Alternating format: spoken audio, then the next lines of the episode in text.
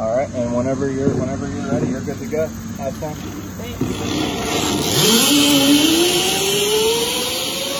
Вы слышите, как 16-летняя девушка по имени Эмили Уайтхед скользит по воздуху, пристегнутая карабином, по такому зиплайну. И это она так проводит каникулы, прошлым летом в Пенсильвании, в США. Вообще Эмили не должна была бы проводить так каникулы.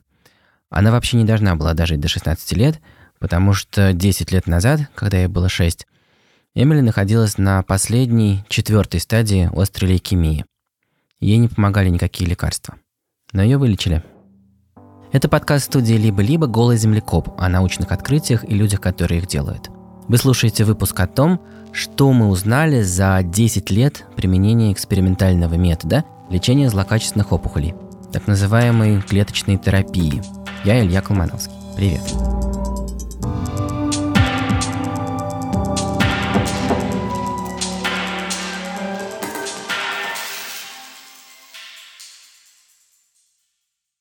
Наш партнер – это Яндекс Практикум. Вообще Яндекс Практикум – это много курсов для тех, кто хочет учиться чему-то новому. Это может быть новая цифровая профессия, иностранный язык или даже навык. Смена профессии и развитие компетенций – это большой труд для студента. Поэтому в практикуме стараются сделать так, чтобы всем было комфортно. Это помогает не бросить учебу и действительно достичь результатов. В практикуме опираются на следующий принцип – Онлайн-обучение должно быть результативным, увлекающим, поддерживающим и посильным для каждого, кто готов работать над ошибками. Подробнее о том, как устроены учебные программы и сервис, что вообще под капотом у практикума и почему в практикуме верят, что такой метод обучения действительно работает, можно прочитать по ссылке в описании к этому эпизоду. Я решил записать этот выпуск именно сейчас, потому что на днях, 10 лет спустя, Nature вышла первая научная статья, которая рассказывает нам о действительно стойкой ремиссии, то есть о том, что происходит с организмом таких пациентов в следующие годы. Правда, вот эти новые исследования сделаны на взрослых, поэтому рассказать всю эту историю нам поможет один из самых первых взрослых пациентов, предприниматель и ученый по имени Даг Олсон. Он тоже был при смерти, его тоже тогда спасли. Я буду время от времени перескакивать с Эмили на Дага и обратно – Надеюсь, это никого не запутает. Когда началась эта история, Эмили было 5 лет. Она была очень бойкой и подвижной девочкой, и в какой-то момент родители заметили, что она вся в синяках. И они подумали, что может быть дело в поединках на таких поролоновых мечах, нерфах, в гостях накануне. Потом стали кровоточить десны, и они тоже не придали этому значения. Но в ближайшие дни у девочки стали болеть колени, суставы – она пришла ночью к родителям с жалобами. Они дали ей обезболивающее, Эмили смогла заснуть, а утром в больнице быстрый и простой анализ крови показал, что у нее злокачественная опухоль костного мозга. Костный мозг – это место, где производятся клетки крови. Поскольку нам предстоит провести с этими клетками немало времени, давайте сразу укрупним картинку и на какое-то время поселимся в этих странных полостях, плоских костях нашего тела – там происходит такая важная вещь. В костном мозге живут стволовые, то есть неспециализированные клетки-предшественники, которые делятся, созревают и приобретают разные профессии. Потом они выходят в кровяное русло, каждый день пополняя запас разных клеток крови. Какие-то клетки дают тромбоциты, которые отвечают за свертываемость, какие-то переносят кислород, это красные кровяные тельца, эритроциты, Какие-то становятся клетками, которые отвечают за иммунитет. У иммунитета множество родов войск. Так что взросление вот этих клеток можно представить себе как такое постоянное движение по огромному родословному древу. Есть несколько ветвей, то есть линий, по которым созревают разные бойцы. И для нашей истории важны линии Б и Т клеток. Б-клетки производят антитела, а Т-клетки отвечают за поиск и убийство любых плохих клеток. То есть клеток чужой почки, которую пересадили от донора, клеток, которые заражены ковидом и производят вирус, или клетки рака или какой-то другой злокачественной опухоли. Острая лейкемия, которой заболела Эмили, это такая злокачественная опухоль костного мозга, которая возникла из взбесившихся предшественников Б-клеток.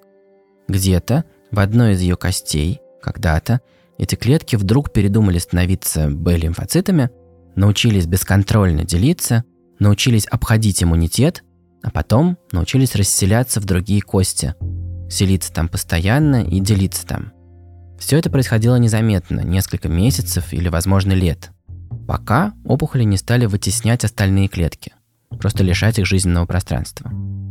Вот так оказалось, что костный мозг Эмили почти не производит нужных клеток крови, в том числе тромбоцитов. 90% клеток ее крови происходили из этих опухолей. Кровь перестала нормально функционировать, и стали видны синяки и кровоточить десны. И только тогда болезнь заметили. Очень поздно. К счастью, сегодня эта болезнь, острая лейкемия, у многих детей лечится несколькими линиями химиотерапии, и если не помогает одна, то может помочь следующая. Несчастье в том, что Эмили не повезло.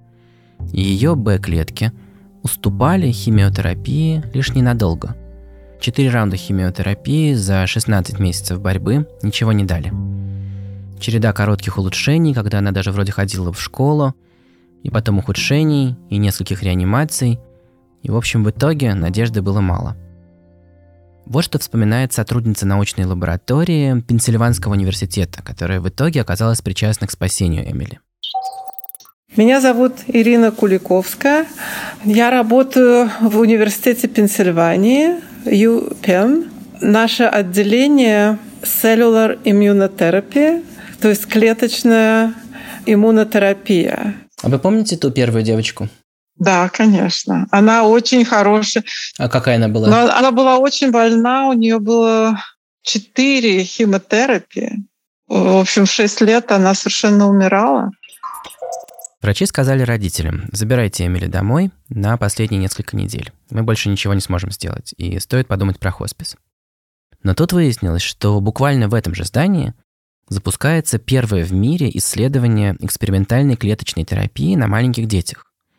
В такие исследования берут только совсем умирающих пациентов, которым больше точно ничем нельзя помочь. Дело было в конце марта 2012 года. Чтобы понять, насколько повезло Эмили, нужно вернуться еще на два года назад. Тогда, в здании через дорогу, в университетской клинике штата Пенсильвания случился прорыв в лечении лейкемии на трех взрослых терминально больных пациентах. Я хорошо помню, как это произошло. Я работал тогда научным обозревателем проекта СНОП, и новость о том, что вылечили несколько взрослых пациентов, как-то очень прогремела.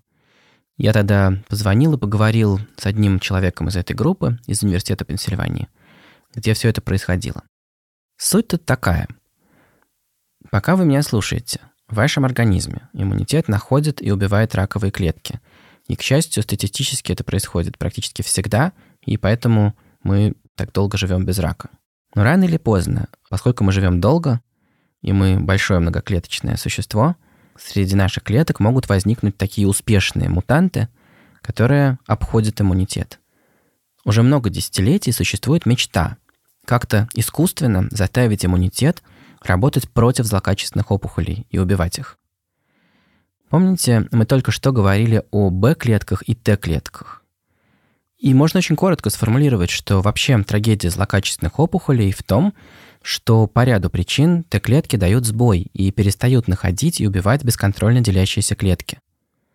Можно ли что-то с этим сделать? Как-то натравить Т-клетки на опухоли? Объяснить им, кто тут враг. И вот тут появляется пациент, Даг Олсон. Он был когда-то ученым и потом успешным предпринимателем, жил в штате Нью-Гемпшир, у него есть жена, четверо детей. My name is uh, Doug Olson, and um, I was diagnosed with CLL in 1996. В 49 лет он был совершенно здоровым человеком, так что боль в суставах и нарастающая слабость были для него полной неожиданностью. Даг обратился к врачу. Ему поставили диагноз хроническая лейкемия. Потом были три успешных раунда химии, соответственно, три ремиссии, 15 лет нормальной жизни и полный провал на четвертом раунде. Быстрый прогресс к четвертой стадии лейкемии, килограммы, буквально килограммы метастазов в разных органах. И тогда врач предложил Дагу стать одним из первых добровольцев в эксперименте в другом штате, в Пенсильвании. У пенсильванской группы был очень скромный бюджет, который они получили от благотворительной организации. Они могли позволить себе взять только трех умирающих пациентов. Дага и еще двоих. Um, so Даг сел в кресло. В его вену вошла игла, и его кровь отправилась в такую специальную машину, которую используют для доноров, когда хотят взять у них не цельную кровь, а только какие-то отдельные клетки. Аппарат сортировал клетки крови Дага и забирал из потока некоторое количество лимфоцитов, а остальная кровь возвращалась через другую иглу в другую руку. После этого пациент был свободен на несколько недель. Дальше. В первой лаборатории из общей массы лимфоцитов отсортировали Т-клетки. В другой лаборатории эти Т-клетки многократно размножили, то есть получили заметную их массу. Следующий этап – это программирование Т-клеток. Внедрение в эти клетки генетической инструкции. Т-клетки заражаются специальным вирусом-вектором, который несет особый ДНК-код.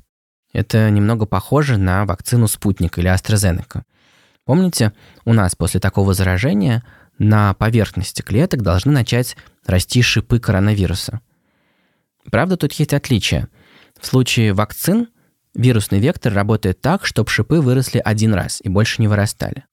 В случае с терапией, о которой вот, например, мы сейчас говорим, берется другой вирус, и он зашивает новый ген в ДНК, в ядро этих Т-клеток. Так что потом при делении новые и новые Т-клетки несут в себе этот искусственный ген.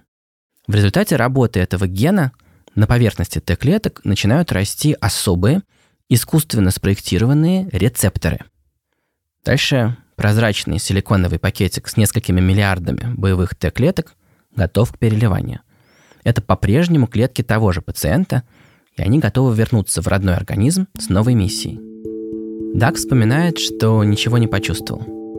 Между переливаниями он отдыхал у сына дома и наслаждался осенней солнечной погодой.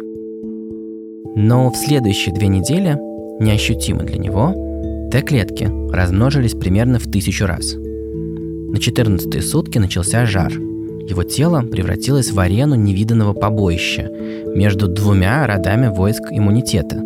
Искусственный рецептор так устроен, чтобы Т-клетки могли находить и убивать любые Б-клетки и даже их предшественников, вообще всю эту линию. Помните, опухоли возникают из Б-клеток. Идея в том, чтобы истребить все Б-клетки подчистую. Наши все пациенты очень давно болели. Это э, хронической лейкемией, и у них очень большое количество этих раковых клеток в крови. Поэтому иногда бывали э, реакции в тот момент, когда в организме погибает очень большое количество клеток, возникает воспаление, повышается температура, в этом вот опасность. Погибло одновременно огромное количество опухолевых клеток. Речь идет про несколько килограммов метастазов. Содержимое этих клеток попало в кровь пациента, и почки перестали справляться с фильтрацией. Началось острое повреждение почек. Пациент был госпитализирован. Его вылечили. Через неделю врачи не смогли найти в анализе этого пациента ни одной злокачественной клетки. Через несколько месяцев было проведено исследование всех этих первых трех добровольцев. Я напомню, это были умирающие люди с килограммами метастазов в их органах. Стало понятно, что все они вылечились от лейкемии. Стало также понятно, что они остались не только без опухолевых клеток, но и без всей Б-клеточной линии иммунитета.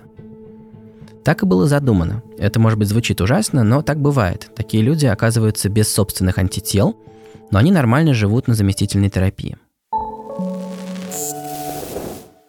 Вот эти перепрограммированные Т-клетки не просто плавали в крови, выяснилось, что они поселились в костном мозге на постоянную прописку, так сказать. И это было большим достижением, потому что никто не был уверен, что Т-клетки проживут хотя бы несколько недель в реальном организме реального человека. Более того, некоторые из этих Т-клеток даже превратились в так называемые Т-клетки памяти. А это давало надежду, что иммунитет не одноразовый – Возможно, при рецидивах болезни память будет срабатывать, и побоище будет повторяться в миниатюре, то есть Т-клетки будут опять гасить опухолеобразование. Но получится ли так на деле, можно было узнать только после многих лет наблюдений. Пока что, в 2011 году, лидер пенсильванской научной группы, доктор Карл Джун и его коллеги написали сразу две статьи в самые престижные медицинские журналы. их тут же приняли. Да, это было лето 2011 года, и я помню, что Карл позвонил и сказал, давайте все соберемся и отметим, пока не началось. Потому что статья произвела, конечно, большой фурор.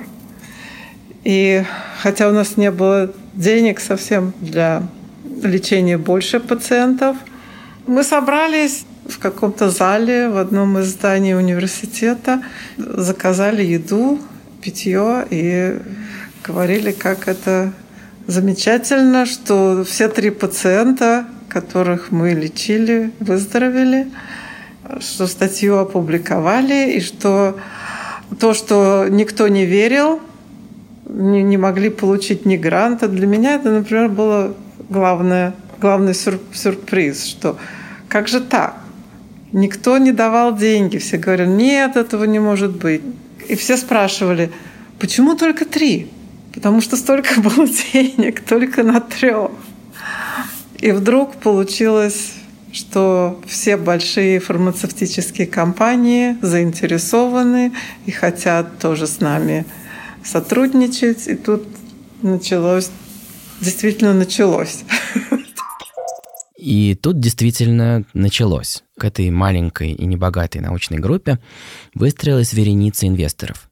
Ученые выбрали компанию Novartis, Группа тут же выросла с 30 до 300 человек и превратилась в такую фабрику по производству перепрограммированных Т-клеток.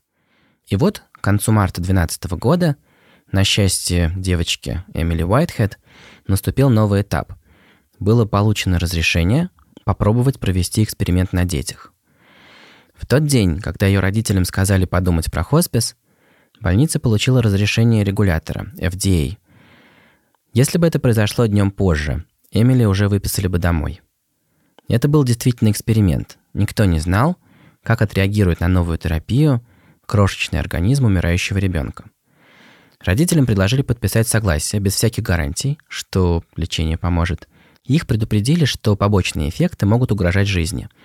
Но никто не знал, насколько.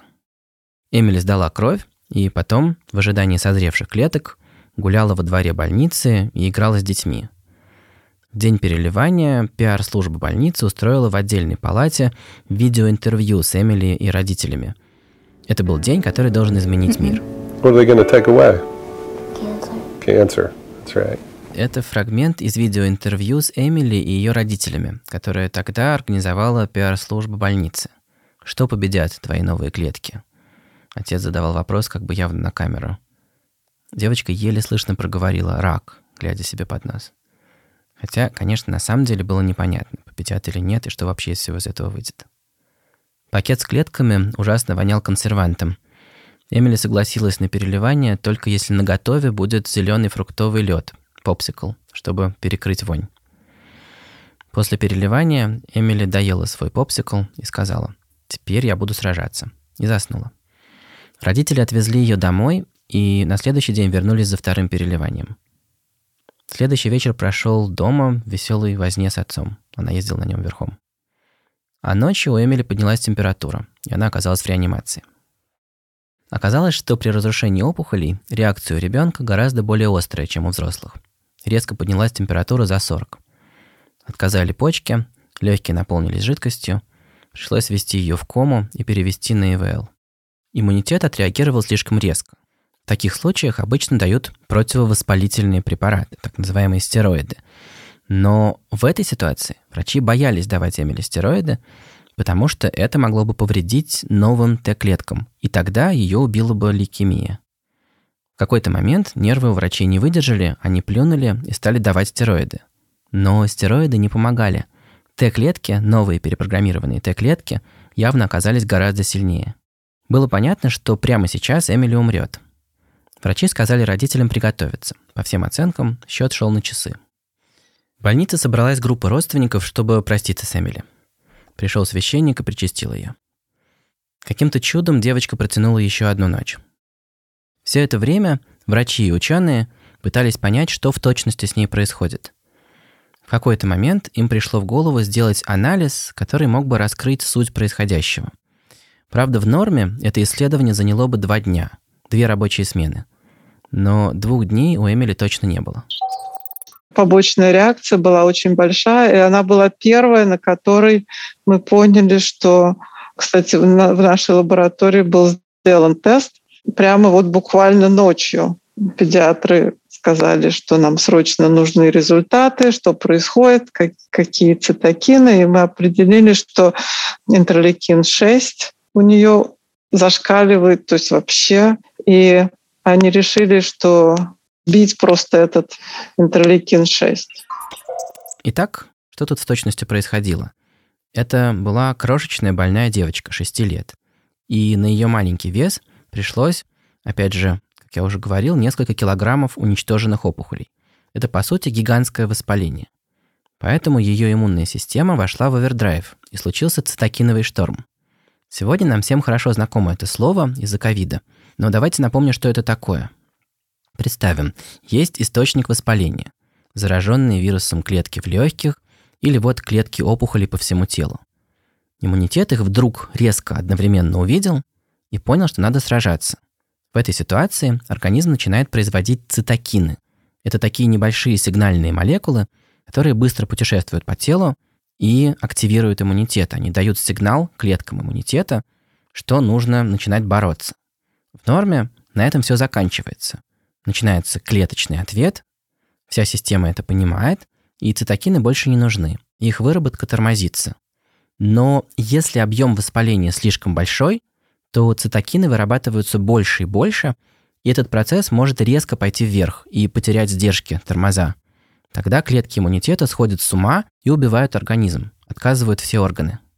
Тем, кому не повезло и кому приходилось следить за сводками о своих близких из ковидной реанимации, хорошо знакомы и вот с этим проклятым интерлейкином 6. Это как раз такой цитокин, главный игрок в цитокиновом шторме. Тем, кто болел в последние два года в Москве, Знакомое название препарата тацилизумаб, который многим прописывали при цитокиновом шторме. Но тогда, в 2012 году, об этом лекарстве мало кто слышал. И тут помогло невероятное совпадение. Дело в том, что у научного лидера этой пенсильванской группы, доктора Карла Джуна, была дочь Кристен, ровесница Эмили. И эта девочка страдала от ревматоидного артрита и получала тацилизумаб – Тут простая связь. Артрит – это воспаление, интерлейкин-6 участвует в раскрутке воспалительного процесса, тацилизумаб липнет к интерлейкину и блокирует его. Кайл Джун знал, что тацилизумаб – это лекарство для снижения интерлейкина-6. И Джуну пришла в голову идея рискнуть и попробовать. В больничной аптеке нашлось два пузырька – и нужно было, теряя драгоценные минуты, убедить аптекаря, что препарат можно дать и пациенту с лейкемией, то есть совершенно не по исходному назначению. Потом последовал горячий консилиум. Ученые и врачи, все, кто занимались этой проблемой, спорили между собой, потому что, по сути, речь шла о том, чтобы на один эксперимент с перепрограммированными Т-клетками наслоить второй, уже с тацилизумабом. И это в условиях, когда пациент при смерти. Лечащий врач – сказал ученым, вы, ребята, ковбои, вы вообще понимаете, что вы делаете? Вот все это, поиски решения, добыча пузырьков с лекарством, споры, заняло почти целый день. И вот к восьми вечера Эмили все-таки ввели тацилизумаб. Через несколько часов спал жар. Через несколько дней спали отеки. И родители увидели, что у Эмили начали снова расти ресницы и волосы на голове. Через две недели сделали новые анализы и увидели, что ее организм почти свободен от опухолевых клеток. Лейкемия прошла.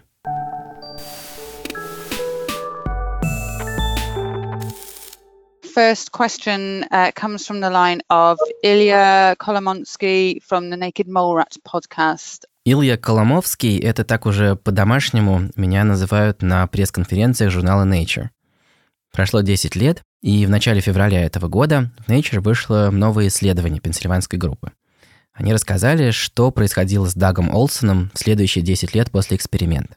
И это момент истины. Действительно оказалось, что перепрограммированные Т-клетки до сих пор живут и размножаются в его костном мозге. Ремиссия оказалась стойкой.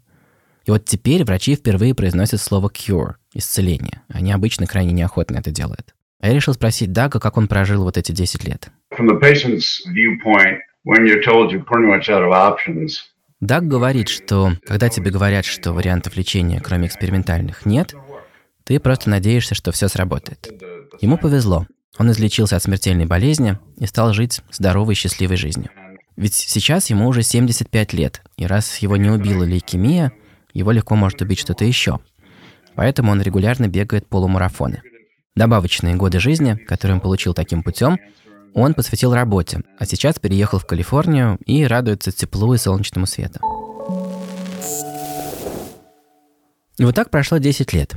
Что теперь происходит в этой области? Вот тогда, когда все только начиналось, я читал и писал про первые эксперименты, речь шла, во-первых, о том, что нужно продолжать исследования на маленьких группах, на первых десятках, потом, может быть, сотнях пациентов.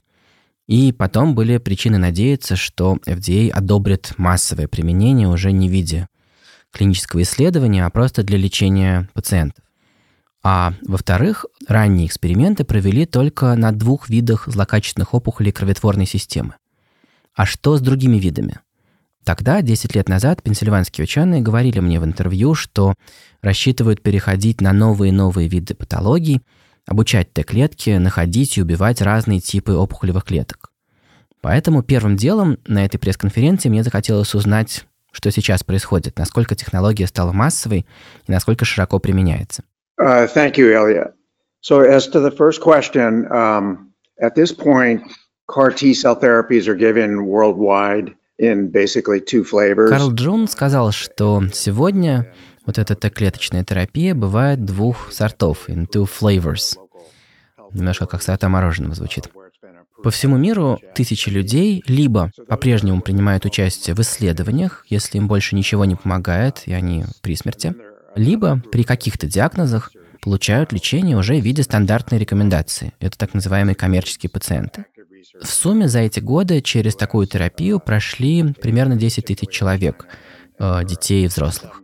Что касается типов опухолей, пока этим методом лечат только больных с двумя не очень частыми диагнозами, то есть эта технология в стандартном виде применяется редко, но все равно вот это вот редко, это значит потенциально, ну скажем, десятки тысяч спасенных жизней по всему миру. При разных диагнозах и в разных группах пациентов успех э, от 35 до 90%. И мы не всегда понимаем, почему кому-то помогает, а кому-то нет. Про географию. Значит, как я разобрался, такое лечение доступно во многих странах Европы, Великобритании, в Китае, в Японии, в Израиле, в Австралии, ну и в США, само собой. Про Россию. Я стал разбираться, и мне помог в этом детский онкогематолог Михаил Мощан, человек, который, собственно, осуществляет эту терапию. Что я понял из этих разговоров? Терапия не получила регистрации Минздрава. Тем не менее, в Москве, в детском центре имени Рогачева, эта терапия используется, но строго на умирающих пациентах. В таком случае можно это делать и без регистрации Минздрава. Несколько российских научных групп ведут свои собственные исследования, и они находятся на разных стадиях. Но пока они не готовы к тому, чтобы проводить эту терапию. Вообще, конечно, чем больше лабораторий, научных групп смогут в России э, сами производить такую терапию, тем больше шансов для российских пациентов получить к ней доступ. И здесь есть большая отдельная тема, это сколько стоит такое лечение. В какой момент его начинает покрывать страховка и кто может на него претендовать. Понятно, что такая персонализированная генетическая терапия – это дорого. Но с развитием технологии цена постепенно снижается. А главное, что вот, например, в США многие пациенты получают это баснословно дорогое лечение, тем не менее, все-таки по страховке. Или если это бедные пациенты или у них нет страховки, то по дотации. В России пока что надежда в основном на благотворительные фонды и на поддержку крупных компаний. Но главное, что меня очень зацепило в этом разговоре с Карлом Джоном, он сказал, что хотя ковид отбросил исследователей назад, и у них остановились всякие исследования, и они только сейчас могут снова начать их нормально производить, тем не менее, все это дело у них очень быстро прогрессирует. И э, он считает, что в ближайшие 10 лет есть надежда начать лечить этим методом все злокачественные новообразования кроветворной системы, то есть лейкемии, лимфомы, и в том числе самое распространенное заболевание кроветворной системы – это множественную миелому. Вообще вот эта Т-клеточная терапия, о которой мы сегодня говорили, это только одно из многих направлений иммунотерапии, когда иммунитет наускивают на рак. есть более массовые. За одно из них даже дали Нобелевскую премию, и о нем мы расскажем в другой раз.